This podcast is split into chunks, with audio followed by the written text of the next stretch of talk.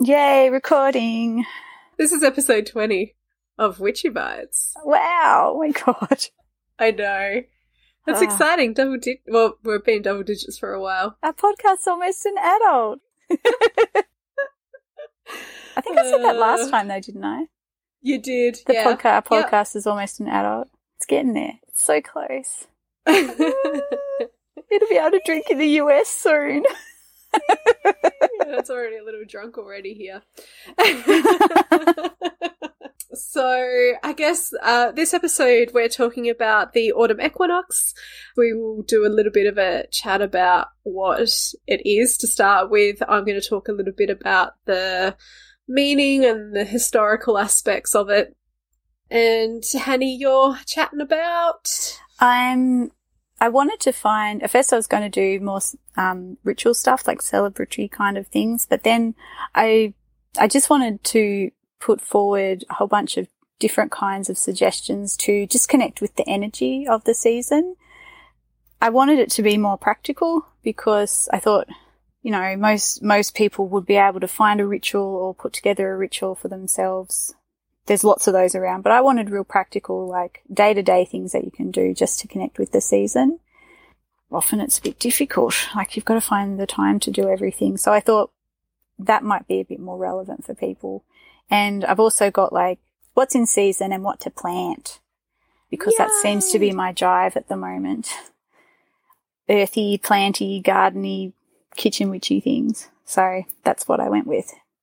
Yay! That's very exciting. And of course, me Hmm. being the science nerd, I went into what is an equinox? which I'm actually kind of interested to hear about because I read a few things and they were like, it's not just about the balance of light and dark and blah, blah, blah. And I'm like, oh, there's much more to it. So yeah, I'm excited. Yay! All right. Hmm. Do you say autumn equinox or autumnal equinox? Autumn equinox.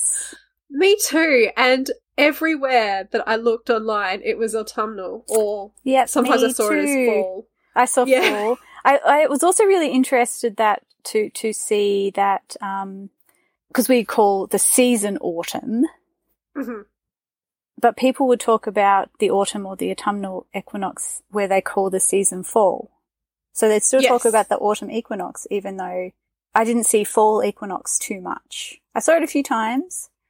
It was mostly autumnal. Yeah, which I thought was really interesting because I thought, isn't it just autumn because the season is autumn for us? So that was that, even that small detail was quite interesting to me. The other thing I, I read was that the reason why the US used the term fall is because it's kind of like the fall of leaves and spring's like the spring forward, you know, like. Yep. I read that too. Yeah, and I was Yeah. like, oh, okay, that makes sense. that I wonder where sense. it always came from. But yeah, so we obviously use the term autumn, and I'm going to say autumn equinox, which may not be correct. I learned through my reading, so uh, sucks to be everyone out there. We're creatures of habit. So, as discussed in the Lughnasadh and uh, Lammas episode, there's three harvest festivals. There's that one, there's this one, and then there's also Samhain.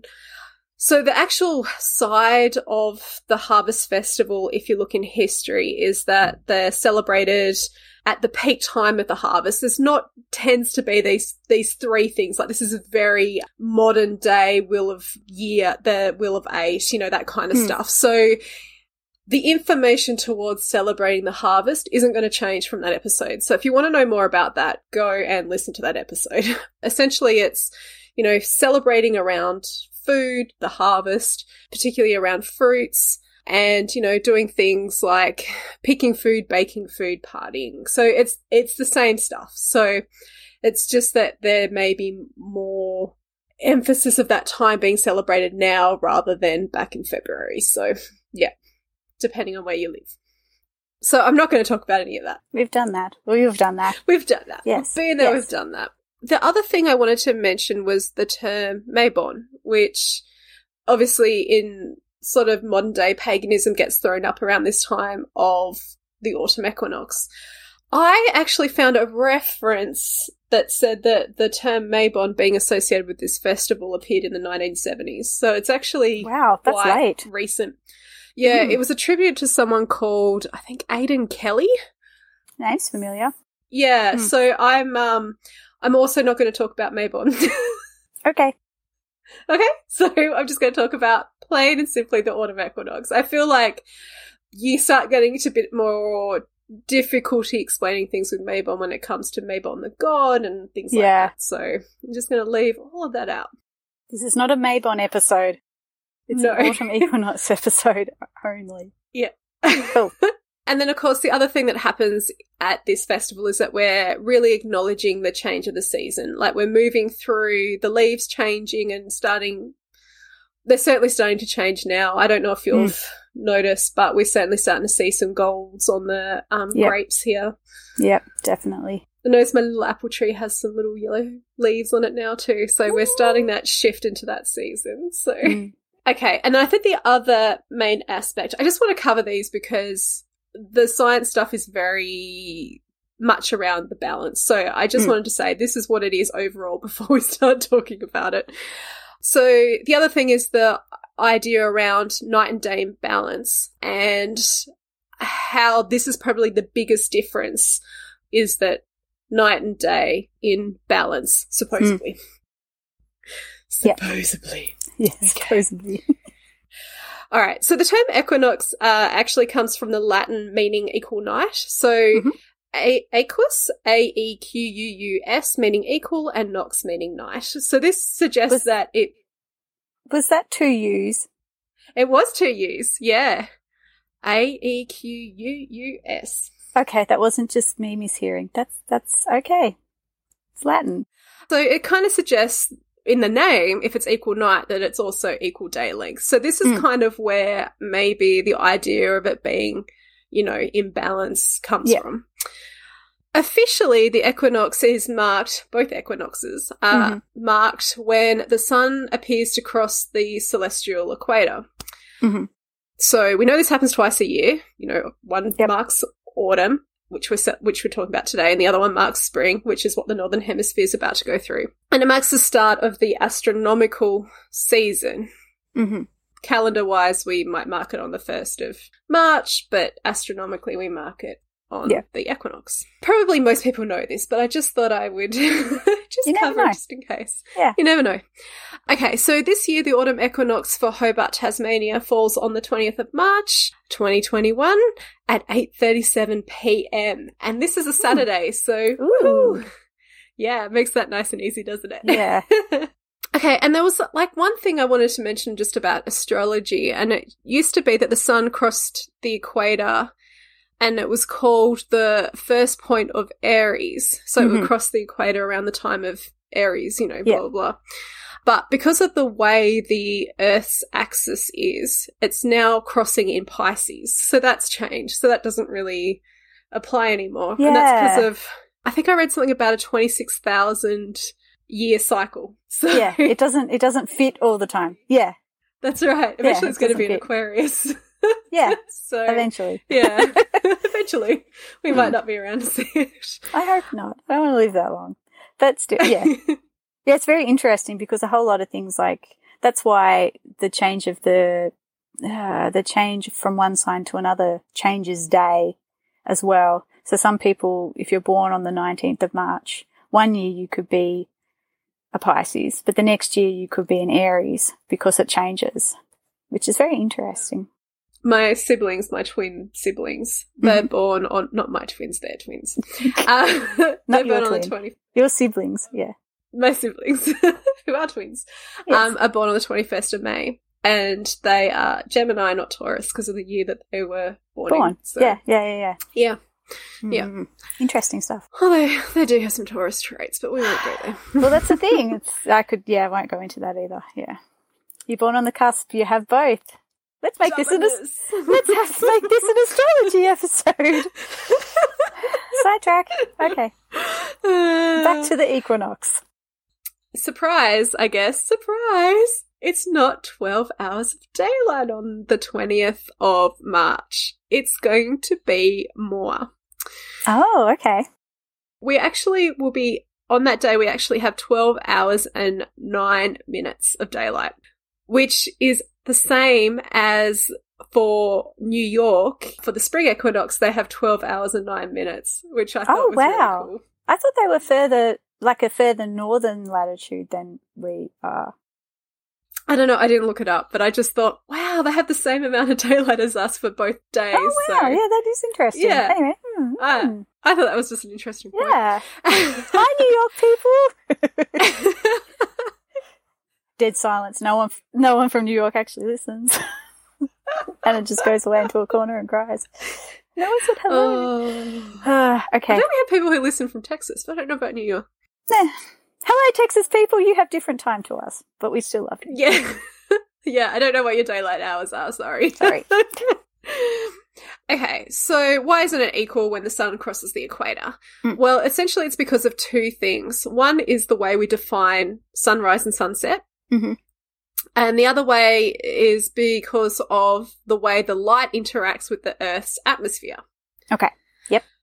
The sunrise and sunset is defined by when the the exact moment that the sun's disk touches the horizon. The top or the bottom of Both. So What? so when it's sunrise, it's the top of the sun. Right, as soon cool. as that hits the horizon, and when Yep. it's setting, it's the bottom of the sun. As soon as that hits the horizon, Okay, that so that sense. changes the amount of daylight length we have. Okay, that yeah, makes sense. because it takes longer to set. Yep. Okay. Okay.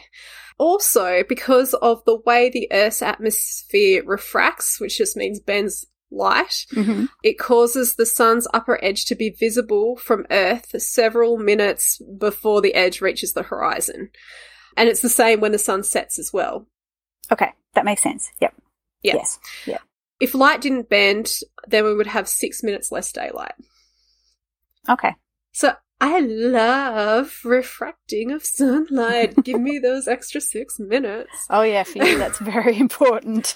I love my sunlight. I'm already having my morning of summer being over. I'm like, no. and then, of course, latitude then affects day length as well. Yeah. So while day and night aren't equal, we get pretty close to it. And this is known as the equilux. okay. Yep. So when day and night are in balance, it's called the equilux. So really, when pagans are celebrating autumn equinox, you hear some people talk about how it's more important for them to have the day and night in balance Uh-huh. than it is to have when the sun crosses the equator. What they're actually celebrating is the equilux. Okay. Yep. Yep. Yep. Okay. Yep. Yep. That makes sense. Yep. So I guess like what does that actually mean like for celebrating this festival, you know, when Hmm. we celebrate and that kind of thing. It really doesn't matter. It's up to you when you want to celebrate. If you want to celebrate when the sun crosses the equator, go for it. If you want to Yeah. celebrate when day and night's in balance, go for it. You could even make it a whole week affair if you have a big gap between those two dates. Or you might want to celebrate both. Having a week long celebration, if I didn't have to work, that sounds pretty cool. Can we do this each it? equinox? I mean, I kind of, like I've always, I used to celebrate the equinox and then I moved to celebrating the equilux. Mm, mm, And for me, the balance was the important part of this festival, like yeah. that's that side of things. So it does make me think about how, yeah, what am I celebrating? I Yeah. guess. I would Yeah. say even like I have read about this but haven't put it into context for myself before.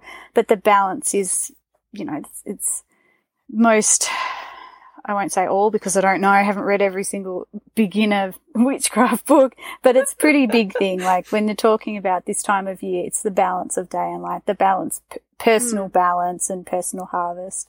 So for me, I'd say, yeah, the balance is more, so the equilux is more important for me as well. Yeah. Yeah. But it'd Yeah. be good to, I see how the sun crossing the equator could be like a mark of passage of time kind of thing. Like, Yeah. not quite like, yeah, not like a new year thing, but it's like this is an important marker of time. Well, it's the start of Mm. spring if you, uh, Mm. spring. Well, it is the start of spring, but it's also Yeah. the start of autumn. Yes, depending on where you are. Yes. yeah. Yeah. So I think, I kind of think of them as separate things after doing this Yeah. research. Yeah. Yeah. yeah. So it's Yeah. almost like you, you have a celebration and you do ritual or magic, say with the equilux, and then you just, I don't know, have a, in my mind, I'd have something not quite somber, but a little more serious for the equinox to mark that passage of time. And that could be as simple as, I don't know, lighting a candle and just having a reflective moment or something like that rather than this big ritual or celebration. Yeah. That's Yeah. how it would work for me, I think. Yeah. And that's Mm. certainly how I'm more feeling towards it as well, Mm. for sure. Yeah. Mm. Okay. So I did just write down uh, some equilux dates because I thought it might be nice for people to know Yes. when the equilux Yes. is. I'm interested in that. So for Hobart, Australia, of course, and where we are, and Dunedin, New Zealand, it's the 23rd of March. So we have Okay. like a three, four day celebration between those two things. I can I can dig that. Yeah, me too. Yeah. Except the twenty third's a, a work day, but anyway, moving on. Yeah. Yeah, I had the same thought. I was like, Uh-huh. oh, it doesn't quite Oh, fit as nicely as the Saturday. Oh well. Sad face, sad face. What does what do other people have for dates? Is Okay, up- so Sydney, Perth, Adelaide, Australia, and Auckland, New Zealand have the 24th of March. Mhm. So they're a day later. Brisbane, I'm sorry if I'm pronouncing this wrong, Sao Paulo? Say Sal, Paulo? Sal, Sal, Sao Sorry, Sao Paulo people. I know we have one that listens. That's why I picked it. And Johannesburg, South Africa, 25th of March. Harare, Zimbabwe, 27th of March. And if you're in Darwin, Australia, it's the 30th of March. So Oh, Darwin whoa. gets like a whole extra 10 days. You could have like a week and a half celebration if you wanted to. Go on, do it, Darwin people. Have like this week and a half long just feasting and just feasting. Please. Go on. I want to see Tell that. us, Do take it. pictures. Don't drink too much because you've got like a week and a half to do this. I mean, you've got all those lovely harvest foods, so you know. yeah. Yeah. I have no idea what's in season in Darwin, but yes. So I guess talking about that season, seasonal observations. Like I can only talk about where we live, so um, Yeah. there might be things to keep an eye out for you if you live in temperate areas. If you live in the tropics, I'm sure it's completely different. So our temperature on average is about eight to twenty point nine degrees. So we've lost that lovely heat of summer. Sad. I'm okay with that. I'm not quite in mourning, but the real cold doesn't do it. Anyway. I think I think the the next bit is what makes me sad. Tassie being Tassie, we can Uh. have variations from minus one degrees up to thirty seven. so for March, so that's the top typical, typical Tasmania. It could snow or it could be bushfires. Like, Exactly. Welcome yeah, well, to Tassie. Technically, bushfire season in Yep. March, so Yep. you know it's still a, a risk here, although less so. Yes, definitely. So some of the plants, the holly's starting to ripen and our native pepper berries are starting to ripen. I was talking with my friend today and she said that I haven't quite got there yet, but she does live up in the hills, so it might be a few more weeks. Of course, apples are in abundance still, like as Lammas they're kind of starting and now they're like well into the season and new season apples are coming into into ripening. That's not a good English. Not a good English. That is not a good English. It's just getting worse. Quit while you're ahead. Animals. European wasps are peaking at the moment, so they're Oh, out in God. full numbers. Yeah, I hate this is 'em. their this is their time. They do like I know they're obviously not native, but I don't know if you've ever noticed that in March, like we have a real problem with roadkill here, but they Mm-hmm. disappear really quickly, and it's because wasps are cleaning them up. So I know they serve a purpose. I still hate them. Don't talk about them they really don't serve a purpose in Australia. They need to go away. True, true. I mean, I, I, I think I have read that some things now don't rely totally on them to be pollinated, but they do actually pollinate some plants, and we do have some of those plants here. But my God, they could all just die in a fire. I don't care. The one animal, the one like living creature that I'm like, nah, just you and your brethren can just, yeah, die in a fire. I can't. You I really hate 'em. hate them. I really do. Liz has spiders. I have European wasps. Like it's There's a photo of me from when I was a child, and I got stung in the face by a European wasp, and my eyes all swollen up. Why aren't you more afraid of them? I should have the spider phobia. Jeez. Stung on the face, but you're know, afraid of yeah. spiders. I know I can catch European wasps, like that doesn't bother me at all, and I let them out of the house, and Yeah, I haven't actually seen any around yet, so that's kind of weird. So the peak hasn't started yet. We we I've noticed. we get them because my brother has beehives Ah, so they come for the bees. Yeah. and the honey in Okay. the hives. Well, we had a nest here last year and we had a lot, but I think we haven't got a nest this year because the people who bought the land cut down the trees. So Yeah, we had a he- we had a nest earlier this year. It was my Yeah. worst nightmare ever. Um, Yeah. but they don't often. they all died horribly, which was horrible. But they all died horribly because we had to get the man in to get rid of them because of our Ah. dog, cats and dogs. But yeah, there was no way like we could we would have had hundreds of nests because of how they yeah. reproduce. That was also terrifying reading about that. They tend to only stay in their nest for a year and then move on. Sometimes they stay for two years. Um, Not often. We had one near our wallaby pen last year and they're not there this year, so that's nice. how are you not Uh-huh. terrified? How, I could. Why did you let me come to your house? No, no, not not my house, the block. Oh, phew. Oh, that's okay. Ah. You know, I would never come back. I hate them. Ah, I, mean, we don't have them at our block, Hannah. They're not there. That's okay. I Come will. I, visit. I'm not. I'm not that cowardly. I will actually still come to your block. I promise. You'll just have to drag me there, kicking and screaming. I'll wear my brother's okay. bee. I'll wear my brother's bee suit. It'll be fine with the big helmet. I was just going to the- go with chloroform and kidnapping you, but we can go with we can go with a bee. We're great friends. We're so good to each other. I'll rescue you from your um, European wasps, and you can rescue me from huntsmen. Done. Deal with Okay, huntsmen. perfect. They don't fly. It's fine. okay, we need to move on from the wasps. Obviously, wasps. A bad, bad. What? They're no. not. They're not peaking. They're not peaking. What was I saying? That was a mistake. I wrote speaking. Just delete the wasp stuff. Just delete the wasp stuff because I don't want to know about it. I'm never listening to this episode. Ever, Good plan. or at least skip like this part. Okay, so one thing that I liked that I thought was really flippin' cool um, Hmm. is that tadpoles are transforming at the moment. I've heard a lot of frogs near near in our place. We have frogs in our yard, so that makes sense. Yeah, me too. Yay! And I love that they're transforming when the season's transforming Yeah, like, so that's cool. rapidly. Yeah, Yeah, I thought Very, very cool. Yes, Yes. yes. uh Australia Tasmanian centric, um Tasmanian devils and more Australian centric brush-tailed possums and New Zealand centric, I'm so sorry, are breeding. I was thinking like how terrifying that would be if you're out in the bush and you heard both of those creatures breeding. They'd be just like I remember that happening to me as a child. Like, I, we had a cousin who lived out in the middle of the, like, in on this bush block, um, the northwest, west, northwest coast near Burnie. And yeah, we were just out, like, as little kids playing in the yard, and we heard what sounded like a demon screaming. it was a devil. And I was just, and it was pretty close, and it was, we were just standing there, and the other girl who lived there was just like, oh, it's just an animal. And I was like, what kind of animal is that? Because I hadn't heard one up close and personal before because I was, I was pretty young. Yeah. So if you hear terrifying demon sounds from the bushes, it's just devils and brush-tail possums Yeah. getting jiggy with it. Yeah.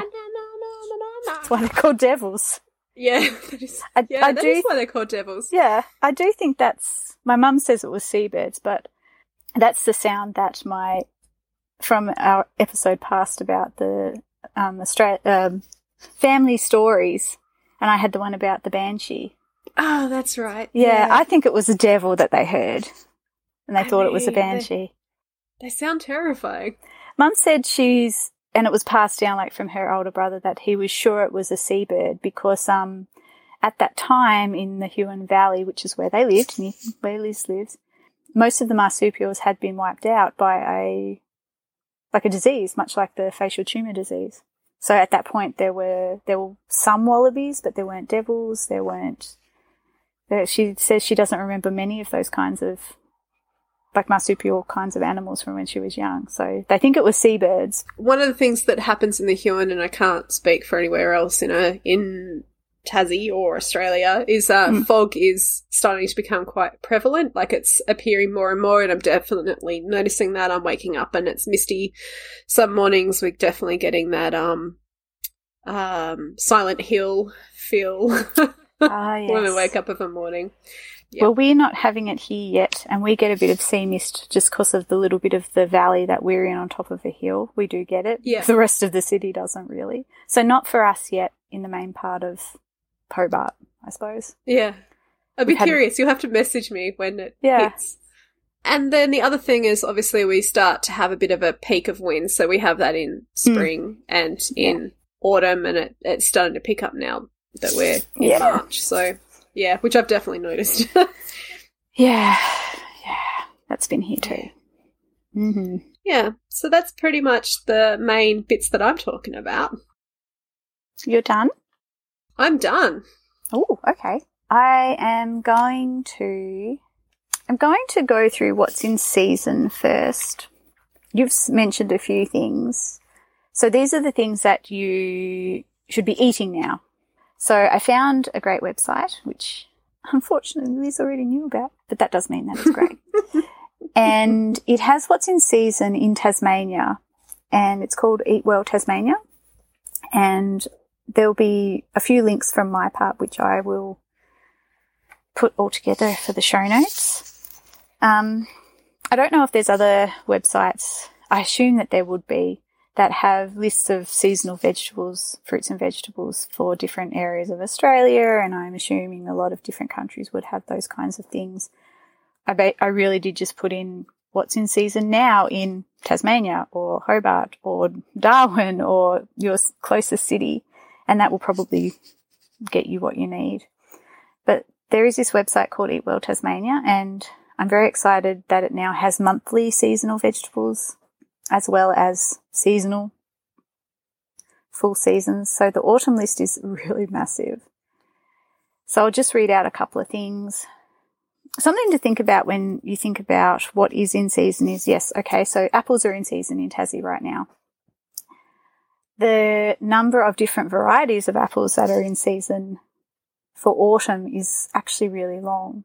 So there's Braeburn, Bramley, Croftons, Envies, Fuji's, Geeveston Fannies, which are actually really nice apples. Um, Golden Delicious, Granny Smith's, Jazz, Jonagold's, Mu- Mutsus, which I think I've had and are also really nice. Pink Ladies, Red Delicious, Royal Gala, Spartans, Vista Bella. Like, there's huge lists of things.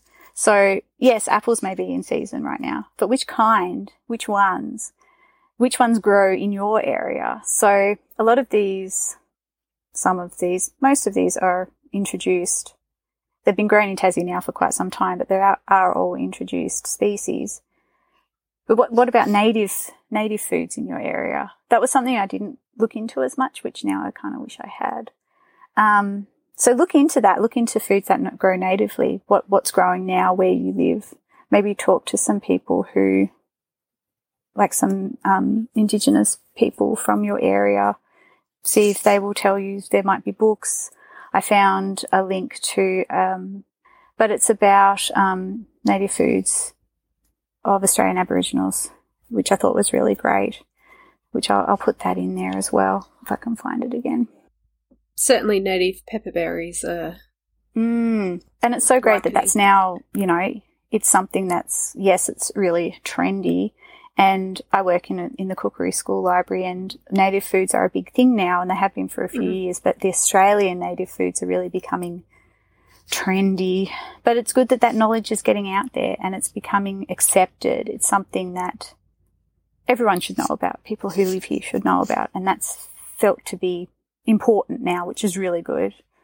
Mhm. Um, so as far as fruit, it's a big long list in Tassie, which included avocados, which was interesting, but apricots, just about every kind of berry, blackberries, black currants, blueberries, boysenberries, brambleberries, raspberries, strawberries, tayberries, gooseberries, most berries. A lot of plums are also now in season, um, including including greengages, which are a kind of plum, and supposedly they're very fashionable and hard to get. I really like them, greengages. They're my favourite. I grew Yeah. up on them. They're really nice. Heritage Um, fruit. Yum. Peaches, pears, Williams pears are supposedly in season right now. A lot of herbs, basil, coriander, dill, galangal, which I'm allergic to, I think, and hate. But it's in season right now. Italian parsley, lemongrass, maybe it's a bit difficult to grow here in Tassie, but supposedly it's good now. Uh, mint, native pepperberry, oregano, parsley, rosemary, sage, thyme. Now, this list says honey as well, but my brother harvested his honey a little while ago and it's a bit late in the season for honey. They're just about finished. If you're, if you're not a commercial producer, the, the bees have just about finished because it's getting too cold and they're now just sustaining their hive. They're not producing extra honey anymore because they're not making babies. So think about that when you're buying honey. Let me just say that. Um, nuts and seeds, hazelnuts, linseeds, and walnuts are listed as being in season right now. The list of vegetables is like two or three columns long. So I won't go through those. So essentially, this is a harvest festival, hey? This is a harvest festival. I will say that potatoes, again with potatoes, Tasmania grows potatoes, lots of different kinds of potatoes. Look into what's available in your area. I'm very happy to say that Dutch creams are in season right now because I love them. Pink eyes, are they in season? They are, which is good. Yum. So I suppose with that, for Tassie, there's a lot of stuff that you can get now. We can, we've got the kind of um, climate that allows us to grow so many different things. Look it up, see what's available. Look into your area. Now, I also looked up what you can sow now in Tasmania. This information is from the Diggers Club because I'm a member of the Diggers Club. But you can just look up a list of their different climate areas and for Australia, and they list just about everywhere. So Peter Cundall has one. yeah, it's good. so Tassie, the climate area from Diggers for Tassie also includes Bendigo, Ballarat, Canberra, and Armidale, and a place called Orange. Yes, that's funny, but in Australia there is a town called Orange. It's in the middle of New South Wales, middle-ish, and it gets cold there. That's why its climate's like Tassie. okay. So, for anyone outside of Australia, Tassie's climate, the, the climate area on Diggers says that Tassie is the climate, the way it's categorized, I suppose, is places with less than five months a year with temperatures over 15 degrees, which is 59 degrees Fahrenheit. If you have less than five months in the year with temps over 15 degrees slash 59 degrees, this is in, this is what to plant now. Okay. Broccoli, beans of just about all kinds, beetroot, which I think for Americans is be- are called beets or sweet beets, maybe. I meant to look that up and forgot. Brussels sprouts, which are actually really nice. If No, they're gross. home grown ones, you wouldn't believe. Because I thought that too, and then I had one that was had been grown, and I was like, "What is this amazing thing? It's a Brussels sprout." You're joking. You made me eat that without telling me. You let me eat it. Anyway, um, cabbage, carrots, cauliflower. Ah, I think it's chervil or serval, which is a French salad green. I've seen it written down, but haven't said it before. Chives, coriander, corn, which you can grow in Tassie, surprisingly. Garlic, soybeans, kale, leek, lettuce, parsnip, peas, radish, silver beet, which has a different name. Not chicory. No, I can't think what it is. I'll Which look it up. Silver beet. Um, collard greens, is that? I think What that's what it is. Yeah. Yeah. Spinach, spring onions, swede, turnip, potatoes, celtuce, which is a lettuce and a celery at the same time, and chilies. Plant those things now. So I'm gonna plant some edamame.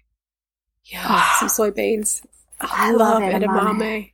If I don't get edamame with my Japanese food, it's not a proper meal.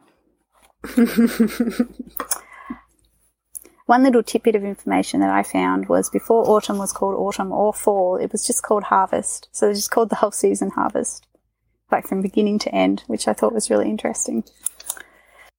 Is that um for what areas? Because like I know that old Celtic um, only had summer and winter. So what areas used harvest, or was it just called harvest to describe There's- that? I just read on a website that I didn't write down. Okay. It didn't Sorry. refer to a place. It's yeah, that's okay. Um, it was just an interesting little tidbit. I assume it was Celtic, given the other information that was on that website. Like it was a more Yeah. Celtic tradition. Yeah, sure. Yeah, but that's an assumption.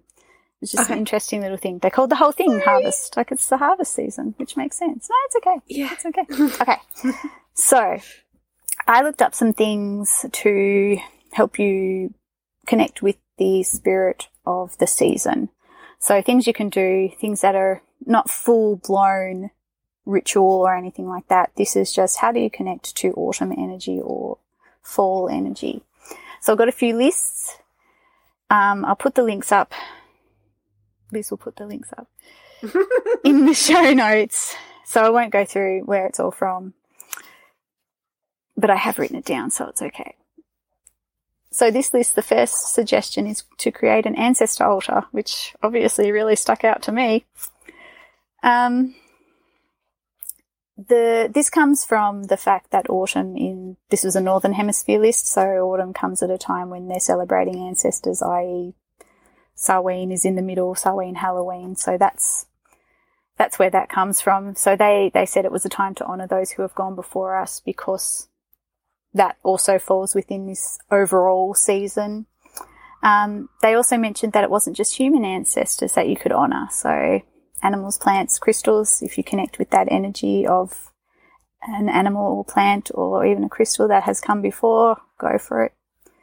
Um, suggestions to put on your altar include photos, personal items of the person that you're celebrating, trying to connect with, um, but also something that's important to you of theirs. I saw that as. So if they're, you know, if they're a great hunter and you're a vegetarian, probably don't put something around that on your altar because it won't, it might not work for you. So make sure it's appealing for you as well because you also need to connect to it. When I went to, I had a bone reading and one of the things that I thought was really interesting that the reader said was that from her experience, but also from what is known is if you want spirit to come and visit you, you put spirit of any kind, something in spirit form. But she was talking mostly about um, your ancestors. Put out water, put out fresh water because spirit is always thirsty. Which I just, that's how she said it. And I thought that was so interesting. Has to be fresh. It has to be fresh. You have it, like daily fresh. You would drink it kind of fresh, which I thought was really interesting. Yeah.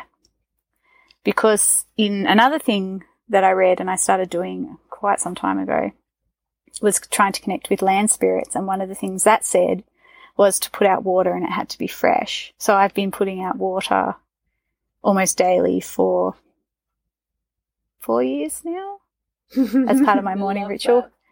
It didn't say why in that, but then yes, this, this reader said to me that spirit's always thirsty. So if you want to connect to ancestors, put some water on your altar. Make sure it's fresh. Don't let it go stagnant in any way. Other things to put on your ancestor altar. Now, this said favorite items, so favorite crystals or plants that are your favorite, but I also thought you could put out a favorite of theirs. So if you're wanting to attract someone in particular, put out something that you know they liked, essentially. And the altar is meant to inspire reflection and gratitude. So when you see it at this time, it's meant to, to stop you and give you a moment of pause, basically, and get you to think about your ancestors and, and what they meant to you and, and just to reflect on the cycle of life, I suppose, because it's the balance. Okay, another practice to connect to the energy is practice pranayama to move stagnant emotion. So I had to look up pranayama, so I got correct, correctly understood what it was, and it's the practice of breath regulation. So essentially, when you do yoga, there's the poses, which are asana, and then there's pranayama, which is you're supposed to breathe in time with your poses. They were saying that autumn is a time of um, melancholy and grief because of it's the ending of the summer. I thought, and I just I I didn't totally agree Like it's it's a time of rest for me. We're going into the rest time more than I wouldn't say grief. But things are ending, things are coming to an end, the seasons are changing. So I guess for some people who love the sun, it can be a time of grief. You're looking sad. Stupid autumn. even stupider winter. And winter's even longer season. okay, it's a time of grief and melancholy. it's changing. In this, it was saying that often un- unpleasant, in inverted commas, emotions are resisted. So when you feel something unpleasant, like if you feel sadness or grief or anger or anything like that, you push against it and you resist it. You just don't want to feel it. You don't let it be and try to move through it. It's just like, no, I don't want to be sad or I don't want to be angry or whatever. And when you do that, when you put, when you resist the emotion, it can cause stagnation. So the emotion, in this example, the emotion gets stuck. The energy doesn't have anywhere to go.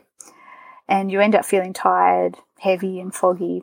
And you may not know why. So you'll be really angry or you'll be really upset and yeah, after a lot of emotion, it's normal to feel tired. But then after that, you'll just feel weird, like you'll feel heavy and, and, and not quite right. And that's because the emotion's still there because you haven't processed it. So this pranayama practice was a way to, to move that emotion on. And it's a, and this time of year, it's helpful to do that. Hmm. So the practice was place the palm of your hand. So with the palm of your hand of, of the dominant hand, which for me is my left actually, but we'll just move on from that. And you tap gently on your heart center. So just tap where your heart is. You and touch? then you take a, f- yeah, Yeah. actually touch. Um, if you didn't want to touch, I don't think that matters. But if you want to, that would be fine. But it's got to be the palm of your dominant hand because you're moving the energy around. And you take a full inhale and an ex, full inhale and then so basically you take a really deep breath and then you exhale that out through your mouth as if you just sort of, so it's the, the, the, the expression they use as if the breath is falling out of you. So just a big inhale and then sort of just drops out. But it's got to be a big, big breath. And that's all you do. So you take deep breaths in and out. It ends up being quite fast, I think, because you let the breath drop out rather than a long, slow exhale. It's sort of like not quite panting, but it's a quicker motion, like it's a quicker Yeah. breath. But it's got to be a big breath and then let it drop out and then in and out and just keep tapping. And that's all. Um, so it says to continue with doing it for a few minutes and it's through the, through your mouth. Um, and just to be guided by your intuition. So if you want to make a noise, make a noise. If you don't, don't. If you want to tap slowly, tap slowly, or if you want to tap fast, that's that's fine. Um, and yeah, just continue till you feel you've moved all the energy out. And I did it a little bit, and it, it felt like I felt movement. It felt really quite good. Cool. So that's um pranayama to move stagnant energy, stagnant emotions. But it's important to the tapping is also really important. I thought it was cool. Okay. The next suggestion was to make simple lifestyle changes. So during this time, like autumn's a time of reflection and introspection. And so to make space in your life to do those things, there were a few things they suggested. Um, they also suggested like trying to make a space to do this during this time because it was more beneficial. Um, most of them were things that I think we've talked about before. So there was meditation and try to find some meditations that support your immune system because it can get a bit run down at this time. Everyone seems to get sick. Do things to support your emotional body, like journaling or something creative with your hands, talking to close friends or family, cry, dance, scream into a pillow. Also swaddle yourself, so wrap yourself up really tightly in blankets. That's something that can support you bodily and emotionally, especially if you have anxiety. It works. I'm excited about that. Um, yeah, swaddling. It's really interesting. I haven't tried it, but I can see how it would work. You know, you've heard of um, the weighted blankets. Yeah, People use the weighted thinking about- blankets. Yeah, I think that's the same kind of thing, but you can just wrap yourself tightly in a nice blanket, you know, blanket you like. Prioritize getting adequate rest, which you may not have, people may not do over summer because there's more light and you want to just get out and do stuff. I can understand that. Also, maintain regular meal times, which I'm terrible at. So, by having a regular meal time, that can help to stabilize your metabolism and all that kind of thing. Just like having a regular bedtime and time that you get up, even if you're dying of tiredness. If you get up and go to bed at the same time, helps. And they also said try, especially at this point, because for us in Tassie, the sun can rise really early and set really late in summer. So they said try to sync up with the sun as much as you can. So I'm assuming it didn't actually say that, but I'm assuming they said they meant go to bed and get up at the time with the sun, which if I didn't have to work, I would probably be able to do quite easily now as a way to stay more grounded and in sync with the season, the energies that, that are around at the moment. I have to say, I've really noticed the change in the sun rise because um, I get up and feed the joeys and I try to go outside when it's light because I'm scared of huntsmen. So feeding them in the dark terrifies the shit out of me. Um, so, um, so now I've gone from feeding them at 5.30 in the morning to feeding them at 6.30 because it's that much later now. And it's like, yeah, I'm yeah. really noticing the difference. And I have to mm. try and get out and feed them before about 7.30. So that's like, yeah, at night. Mm-mm. So like that's really yeah. swapped where it was much later. So like I've really felt that change. Yeah. Yeah. Like I'm now getting up because I used to get up quite early and go to bed quite early because of work and uh, sleep problems. But um, yeah, now if I get up when I usually get up about five thirty in the morning, it's dark, which mm-hmm. is really interesting. And I'm going to bed. It's still no, it's not light when I go to bed now. It's, it used to be. Mm. So yeah, yeah. Um, okay, so the next suggestion on this, the list was to use plant medicines. So they listed a few things that can be used at the moment. Um, lemon balm and passion flower can help with relaxation and aid in sleep, especially when you've been pushing yourself a real lot. Now, as always, as I said last time with the um, herbalism stuff, please check please read all instructions. Please check with your doctor or pharmacist or someone in the know if you think that any of these things would be not good for you.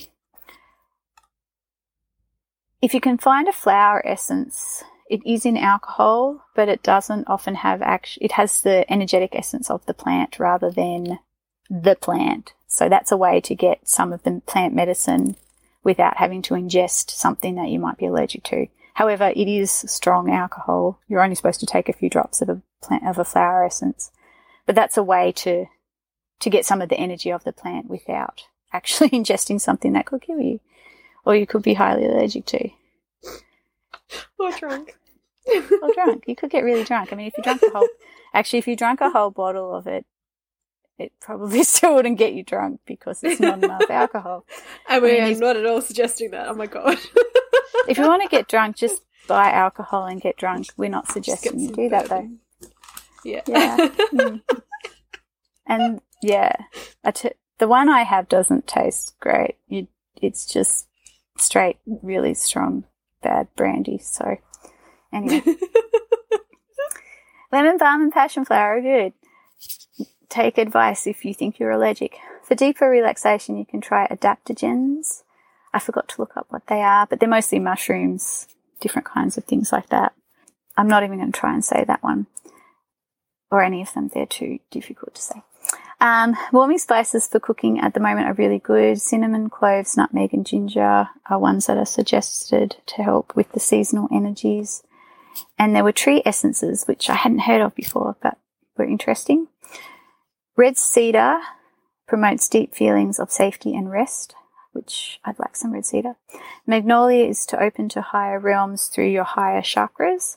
And blue spruce helps to restore overworked mind and minds and bodies. I want some tree essences. The last two on this list were um, eat seasonally which we kind of went through what's in season, and to exercise more.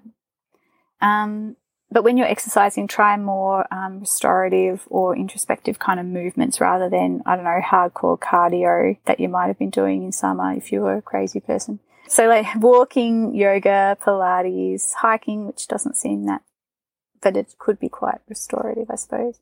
Light cycling, yin yoga is really good. That's one where you, there are fewer poses, but you hold them for a lot longer. Yin yoga is amazing, and there's some really good Yeah. videos on YouTube. Yeah, yeah.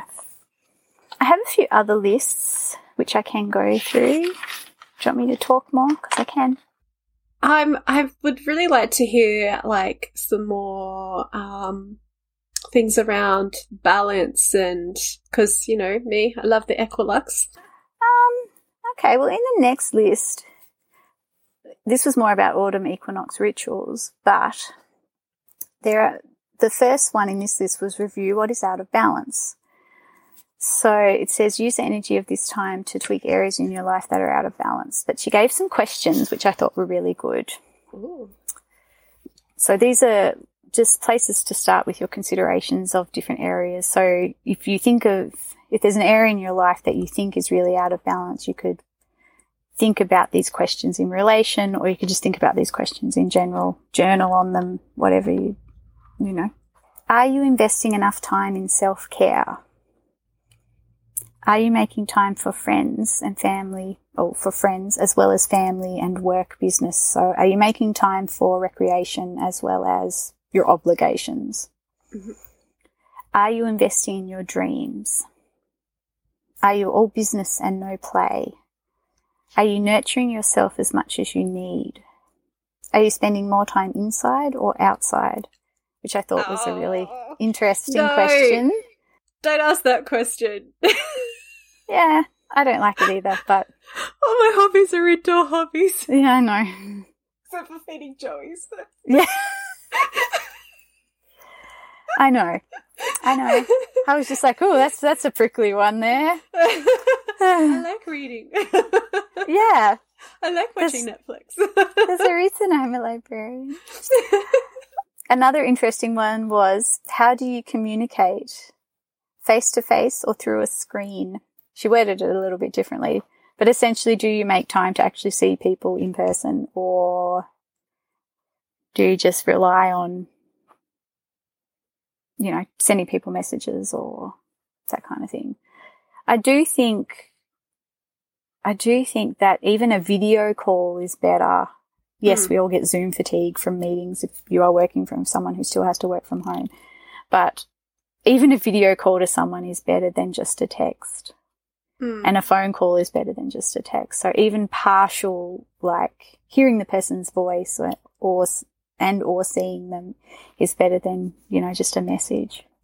I have to say, one of my things that got me through Hmm. the difficulties with staying at home with COVID when it all Yeah. went tits up um, Yeah.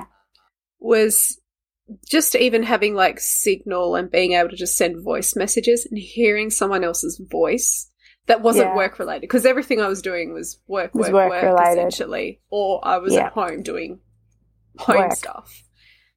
Yeah. Awful. doing Yeah. nothing. Um, but like, as, yeah, you go. yeah, so just like I really valued having just people sending me voice messages about Mm, what was going on Nothing, and communicating that way. Yeah, yeah.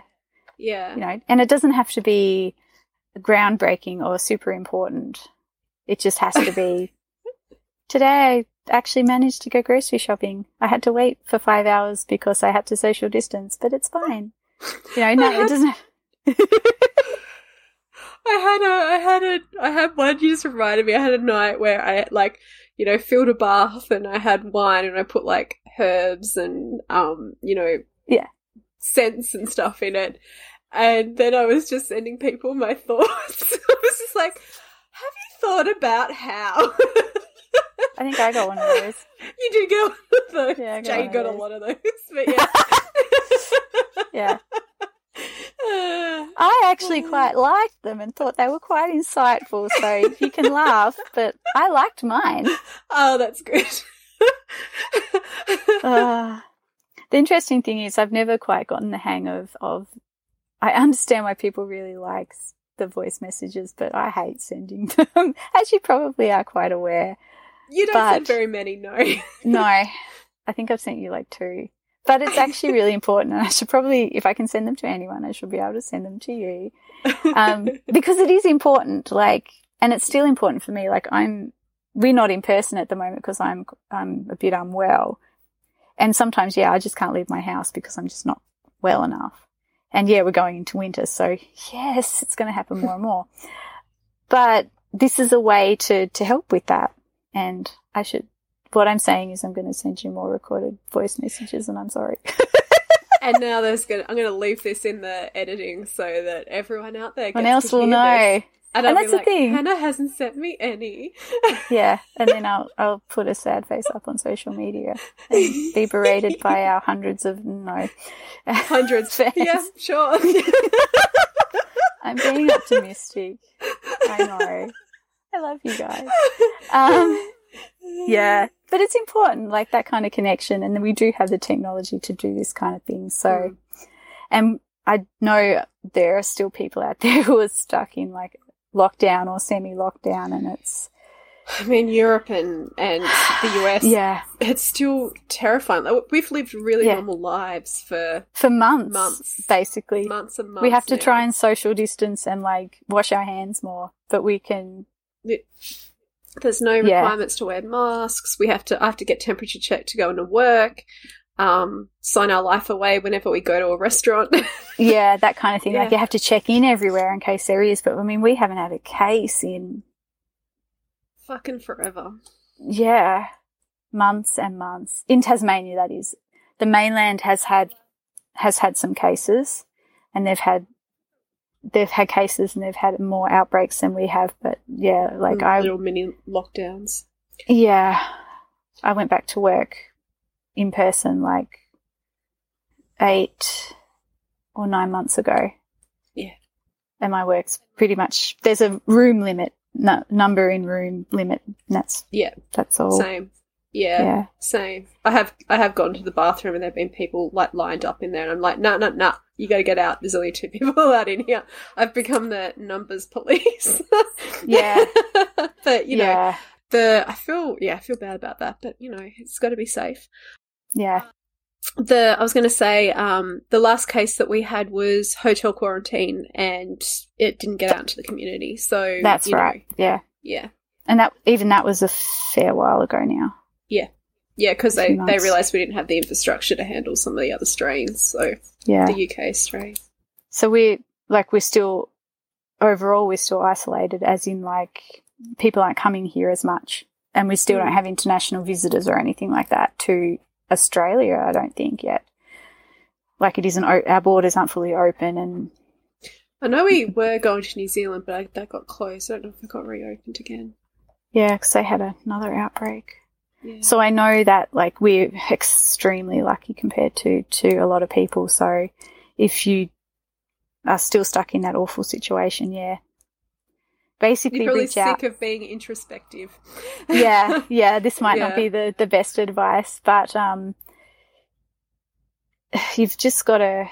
And I know it's we can hardly talk because we've got such privileges now that other people don't. But you just got to keep putting in that effort to reach out to people and send them voice messages instead of text messages and get on the video chat because as much as yeah zoom fatigue it it, it does help so much Mhm. and continually yeah Agreed. so as much as we don't really have that to contend with now and fingers crossed we don't again Mm, there's always a risk. there's always a risk and yeah okay i have three more questions i almost feel bad now because it's like yeah they're all probably quite sick of being introspective i can understand why this might not interest some people okay three more questions do you allow yourself time to daydream are you using your time wisely are you in flow or stuck trying to control? I thought that last one was really interesting. No, I don't like that last one. Yeah, last one's hard, isn't it? Like it. control. Control. Are you talking to this Capricorn rising here about control? I'm also a Capricorn moon. Do you know how much I do not like expressing any emotion? It's messy and horrible. I didn't like that last question. this is why we're friends. Yeah. Okay. Other interesting things from this person's list were to express gratitude, spend time, you know, counting your blessings. I know at the moment for some people that could be really hard, but if you've got three things on your list, that's a good day. Find something to be grateful for. I'm sure you've got many. This person also said to meditate to get into the right kind of mindset. Um, with this one, they said that um, the autumn equinox helps things literally fall, in inverted commas, fall into place. Ah, Yeah, I liked that. I like that too. I Mm, kind of, mm. I, I kind of think about how you know, with when it's summer and you know things are going off and you're doing lots of Yeah. things in theory, and In theory. and But yes. you're and then like you move into the fall season so you, you kind of reach that bit of balance where you're like okay I, i'm going to stop expending so much energy to get things done Yeah. and then sort of pull back on that and then Mm. then the next step from here is to start reaching inwards so Yeah. yeah, that's really interesting I t- also took it as like you spend the summer almost like learning a bunch of stuff about yourself because you go, go, go, you're doing, doing, doing, yeah and you're, you're, yeah, expanding yourself. And then when you pull back that little bit, the things do fall into place. It's like, Yeah. okay, by doing this, I learned this and yeah this is why this happened. And yeah so yeah, everything does sort of fall back into place and you go, oh, okay, that's what all of that meant yeah for, for this season. Yeah, I really liked it. I thought it was really cool. yeah Um, another really interesting suggestion was to create a symbol list, a personal one. symbol list So write down what comes to you when you think about autumn. Don't overthink about it. Don't overthink it. Just follow your intuition. Just write a list of things that symbolize autumn to you and any particular meanings associated with them or why you might associate that thing with autumn. Just so you remember, um, I would think. So think colors, nature, food, tools, events, animals. So we've got the traditional colours of like the autumn leaves, so red and gold and orange and that kind of thing. But for us, green might be still part of autumn because a lot of our trees don't lose their leaves. They don't change colour. So, you know, that kind of thing. well we only have one native deciduous Yeah. tree so And I really associate autumn really strongly with the Fagus Me now too. because, yeah. And I, I associate it more with Selwyn Yeah, than, yeah, yeah. than autumn this equinox, yeah. particular this particular yeah when i did these searches and came up with this i just i did just put fall or, or i put autumn Yeah. so it's the whole season more than than the equinox but i really liked some of some of the suggestions um Yeah. the last one from here was to let go and release so think about the different areas of your life is there something that needs to be released and again, there were some questions. So, are your thoughts holding you back? Do you have any beliefs that are holding you back? Have you outgrown some internal stories or memories? I thought that one was an interesting one. Are any relationships hindering you? Have you fallen into any unhealthy habits? So it's the same as, as the last lot of questions. Just think about the different areas of your life and reflect on on the questions particularly or just generally but yeah Do you feel that this festival for you is a really big play on the psychology of the season, like rather than the actual so much? What am I trying to say? do i feel that it's internal more than external Yeah, yeah yeah. um i don't know Even though it's a i balance, think so it's a balance between both. But but I meant in- internally, as in you're looking at yourself Yeah. to be in balance rather than it's the harvest part of the harvest season. Yeah. So an external representation.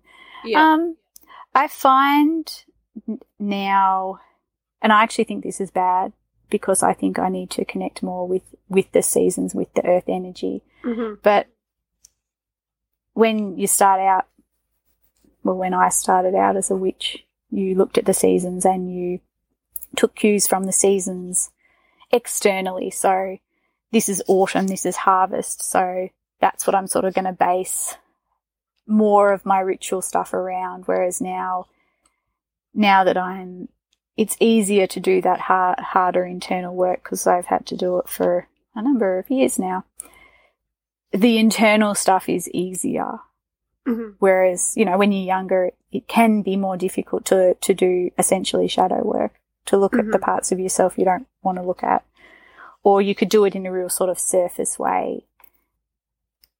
And it's, it's getting there, but you're not going really, you know, you're not really releasing or you're not really bringing things into balance because it's hard and you don't have the tools yet to be able to do that. So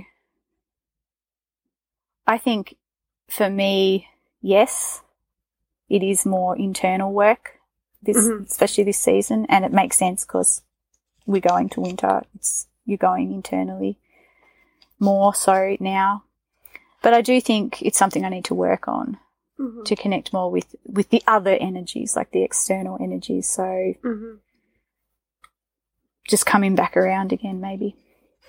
I think it's um I think it's and I don't know if this is because autumn here is so different to Mm. the northern hemisphere in some ways. Mm. Um but there's a very clear uh, thing with autumn in the US when it hits like you know because mm, mm. Halloween's happening obviously. Yeah. Um And it's a huge holiday over there. Like it's a really big deal. Yeah. huge and and like you know all the leaves and the changing of colors like and all that stuff like for us it happens but it's not in the same way we don't have that leaf viewing kind of thing and then there's also like this real thing around like um, pumpkin spice and pumpkin pie and lattes that are made with these things and like there's this whole seasonal smell and and we don't Yeah. have that No. I think even for us, like Christmas is not such a big deal yeah as it is over there. So, like that Yule season is not such a big deal because Christmas is opposite for us anyway. yeah So we don't have those associations. Like, yes, when Yule rolls around, when Yule rolls around is my birthday. So, like, yeah winter's my birthday yeah to me. So, you know, so we don't have the external cues as much because our seasons are skewed, are like, are off and the, the symbolism that we were raised in inverted commas with, in, yeah with our witchcraft yeah is based on the Northern Hemisphere. It is, yeah, and so it just doesn't fit as it's much. way more subtle here because Mm. everything is still so green. Our grass is green; Mm. nothing dies off like it does in the cold of winter. Like, we don't get snow. yeah, Well, we don't get snow at our houses, Really. really. in a freak snowstorm. Yeah. um, yeah, freak weather event. Mm. Yeah, so like it's kind of like people like are getting excited about autumn in Mm. September time, like the northern hemisphere time. It definitely feels really different. And Yeah, and like I I'm basing this just on what I see online. You don't tend Yeah, to yeah, see too many people get excited in the same way or or have the stores like promote it in the same way or like it's not as commercial for sure. Which, like, that's in some ways good, but also it means. I remember being in the UK for Samhain. Yeah. It was nuts. It was like everywhere promoted it Yeah. as in Halloween. But it was there. It was like this whole community was celebrating unknowingly, like your pagan celebration with you. Yeah. Yeah. And it was this huge build up. Like it started almost when we got there, like in late August. It was starting to build up. And to me, like being in the homeland of my beliefs, part, at least parts of, as I personally follow them, Mm. it was, and the energy was so different because there was this huge mass of people who were basically celebrating the Witch's New Year Yeah. for, for me. Yeah. And that was so different. It was just so different. I always feel like Beltane, because we have Beltane when Samhain's happening in the Northern Hemisphere, I always feel like Beltane is a little bit later, and I feel like our energy gets ramped up because of the US energy. Like, I always feel like Yeah. it's, yeah, it's really tied Yeah. into that. Yeah. Yeah. Yeah, yeah, yeah, totally. I get that.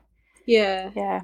I think that, that that's one of the things about being an Australian witch, and I, I assume it's the same in New Zealand. I don't know if Mm. it's the same in in other places like South America Yeah. or um, Yeah. But it, it does feel like it does feel like the season's really different and the way we Mm. celebrate it's really different and Mm. and yeah i don't know what i'm trying to say i'm just trying to say The- that The energy energy is so, so different. Like, Yeah. you lived, I know it's not, they don't celebrate the same kinds of seasonal celebrations as, as, like, the traditional kind of British paganism, but you did live in Japan for a whole year. yeah So you had a northern hemisphere kind of feel feel. You were further south in Japan, so the seasons might not have fitted real traditional, like, snow in winter kind of thing. uh, But- well i lived on an island so i had the island Yeah. effect but yeah, Yeah. so but it But- did like it did It would have Yeah. been, I feel that even that would have been closer than what we have here, even Yeah. though our climate is very similar to the climate, though opposite. But it's very similar latitude, uh, longitude compared to like some of the places where these beliefs came from. The flora and fauna are obviously different. Some are imported now and are similar. But it's just, yeah. The more I've I've done it, like I like I do like the traditional wheel of the year, but it's Yeah. doesn't fit. It doesn't quite fit. And the energy's just too different. And I, I feel like I end up whenever I celebrate the autumn equinox in particular, I always feel Mhm. like for me it's around apples, be it apple picking, apple divination, apple Yeah, yeah. work. Like I feel like apples is my like I don't know, Avalon kind of symbol for this season, probably more towards Samhain, Yeah. but certainly at the autumn equinox as well. Mm-mm. And so, and then the rest of my symbolism is around balance and it is around Yeah. the internal work, as well as like obviously eating the local foods and celebrating Yeah. the feast of that season Mm-mm. and feeling the daylight shorten. And, you know, I do notice that the imported trees are, you know, starting to change color and stuff, but it's not in the same way that it was in Japan. Like it wasn't like masses and masses of hillsides of trees changing color. It's like, oh, there's a tree and it's turning yellow, you know? Yeah. Like- Look, there's that one tree out, out there that's escaped in the middle of all the eucalypts, and it's there's Pretty. a row of 10 poplars you know because we have Yeah. poplars here and it's kind of Yeah, and it and it does feel so like my I always find the harvest festivals really hard to differentiate between them between Lughnasadh energy. lammas yeah then the Me too. equinox and then Samhain. and i almost feel like they are still distinct Mm. by like tiny little aspects it's really hard for me because I think March and I think Imbolg, or like February, March, and I'm Imbolg, and Yeah. I still have trouble going. Oh no, we're here and it's Lammas. So one, I can't for some reason, I can't get out of that. And I mean, yeah. Anyway, but Samhain for me here is quite different, and I think I really feel that. But that's because of my connection to spirit, and I feel that, and I do Mhm. think here and maybe even like the connection to to Fae and the other world kind of thing. I get Mhm. that. That is what that is all that that is about for me. Ancestors and connection same. to spirit. So the harvest thing is not really doesn't come into it. yeah we still As- have like late season apples and Yeah, and but- but, like I mean, it's the end really. yeah, yeah. it is quite late. But yeah, so for me, Samhain is a big deal, Yeah, and I can feel that energy, but it's Yeah. not really related to the other two harvest festivals for me personally. No, I'm the the energy is really, really different, and it doesn't even. Sometimes I'll admit to forgetting it's actually a harvest festival. Same. Yeah. It's all 'Cause it ancestor just- work for me. Mm. Yeah. And like we have Anzac Day around that time and and That's true. Yeah, like Australian New Zealand um Army Corps because of you know, to do with World War One. it's just for for us. It's like a it's a really important honouring of the people who have died in warfare, like Yeah. the, all our international conflicts. Yeah. Well it encompasses more than it than it used to. Like it was to do Yeah, with yeah, yeah. Initially, but it yeah. Yeah. So so that's a that, and that's also again, I think it means we feel that more because that's a big national holiday of recognition. I did so much stuff as a kid in Yeah. brownies and guides. You know, we we marched and we put wreaths and we went to dawn services and And all through our schooling, like that's a day that is really important and it's talked about for quite a while leading up to that. So that's late April. Yeah, Um, so again, it's much like Halloween was Yeah. in the Northern Hemisphere. There's a Yeah. whole group of people celebrating close to, and it is related to the dead. It's related to, sometimes not direct ancestors, but they're paying homage to people who passed away. Yes, Yeah. in warfare, which I'm not a great fan of, but these people did die for important reasons. And a whole country is paying homage to their dead Yeah. around the time that's the festival of the dead in the backwards calendar that we have for the wheel of the year here. And I think that's why that energy is prominent and you can, it feels more, I won't say important, but because of everyone else is doing it, it may not be exactly the same thing, but you get, you get that energy because it's a group thing. I also think like with the equinox as well that it, it's such a transitional festival. Like it's a transitional festival, so like Mm. You're kind of in between both. Yeah. So like you start putting your steps in place to do more stuff with your ancestors later on, or well, I do stuff with my ancestors regularly. But you know what I mean? Like Mm-mm-mm. Yeah, yeah, yeah. I say regularly. That's a lie. I think about them. I look at the altar and think about them. That's, that's important. That's important. They like that. They're, Yeah. in their thoughts. Give them water and they'll come and annoy you overnight. yeah. Yeah. I think that's the thing about this festival. Mm. Yeah.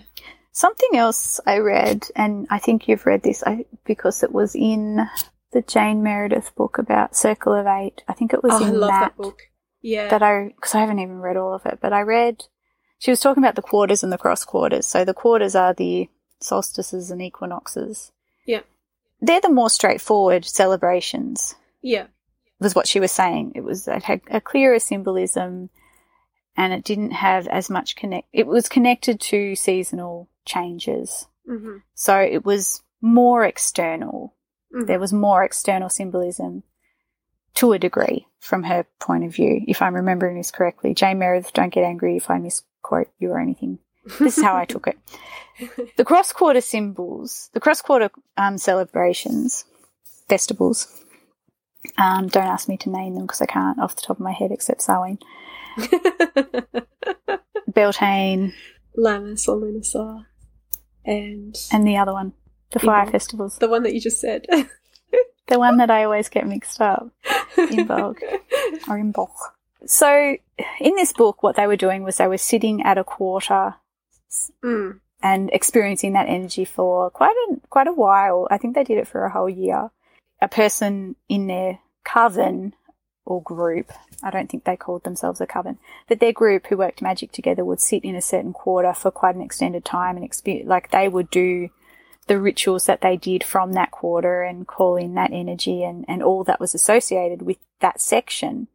And so when they went into the cross quarters, so the, the greater fire festivals in the Celtic tradition, it was always skewed. Like, because you'd been so long in the quarter, like in the solstices and equinoxes, and that was Yeah. quite normal, stable, like everything was just worked as it should. When you went into the cross quarters, like the veil was thinner and they had trouble, like, you know, the room would do weird things because they'd meditate in the cross quarter after moving from the quarter. And it was quite surreal to some of them. Like that was her experience. She found it quite like amazing and, and everything. She said everything was sort of tilted to the side in the cross quarters. It was just a bit odd, a bit I weird. do remember that now. Yeah. Yeah. Yeah. And I I think because I have a strong connection to spirit, that made sense to me. And those those festivals always feel much more to me. I get the energy of those ones. And I think it's because there's thinning of the veil or, or, or like spirits closer for some reason, however you want to think about it at those times. So I always feel those festivals more. Yeah. The, the changing of the light, the, the cross, the quarter festivals, the solstices and equinoxes, because they're more worldly, maybe mundane, possibly to do with seasonal change. But they're markers of time more than anything. Mm. And I think that may have actually been what she said. So Yeah. those ones to me are more about just marking the passage of time. You can do like more earthy, like work on yourself internally where, you know, get yourself into balance, be introspective or whatever.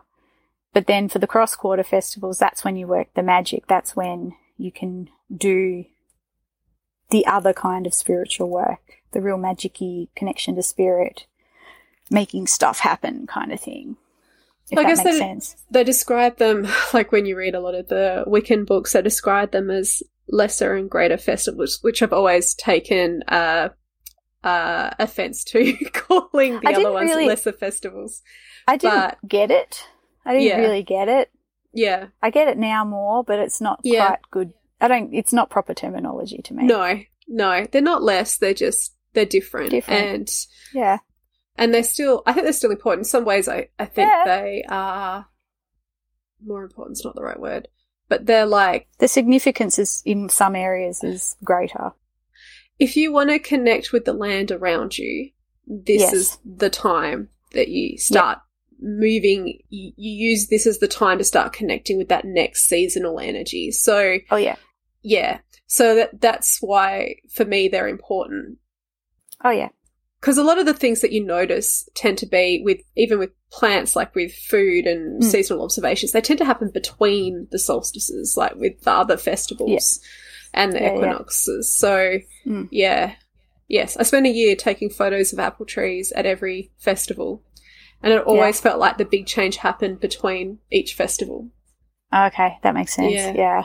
yeah And and and saying that like because I sometimes often less so now, but I still sometimes have trouble connecting with the earth energies and I have been told by different people. Um yeah, I would of course I'd connect to the greater fire festivals more because it's Hmm. easier to connect to that energy for me. Yeah, that makes sense to me that I Hmm. wouldn't connect as much to the solstices and equinoxes. And it is something that I have to work on yeah and want to work on. So And it's interesting, isn't it, how you, you- like people talk about, oh, I've done the Sabbats, I've done blah blah blah, and but what they teach you is more about yourself and what you notice and what's happening and like like how many years have we been doing this? Like twenty years. And Yep, sure, my practice time. hasn't been perfect. Like I haven't done it every year. I haven't done every festival, and sometimes I've had Oh, wow. breaks. imagine having done this 20, like celebrated the autumn equinox 20 times. Wow. I mean, I've probably done one festival more than the rest, but it's probably Yeah. spring. But um, I haven't done, I haven't done any, any festival 20 times yet. So no, me either. be assured people listening. but but you do but you do learn something new and you connect in a different way or the same Mm. way but you do it does cha- yeah and it changes every year like the feeling Yeah. changes every year like one year i might Yeah. feel like Bel- like i think beltane every time i think because Mm. that energy is so strong for me Yeah. is Yeah, that like one year it might feel oh, i can't put into words that feeling oh i hate when i can't put words into f- how feelings such an aquarian um yeah, you are. such an aquarian um Whereas I'm just like, feeling, I'm Cancerian. It's fine. just sort of go, "Ah," and I'll go, yeah, I get it. so what i'm trying to say is like it, the feeling of the festival changes year to year it doesn't feel the same every year and sometimes it will be really strong and other times it'll be i don't know like a shift and it's a different thing that i feel like the focus is on and Mm. Yeah. And I mean, like, it can be as simple as you just, like, you had a sick kid, not you personally or me personally, but you had a sick kid or a sick Sorry. animal the night before. so you were up late. So the, the ritual that you do, or the, even just the day of it, the night of it, you're just not it, you're not feeling it because of something really mundane and simple.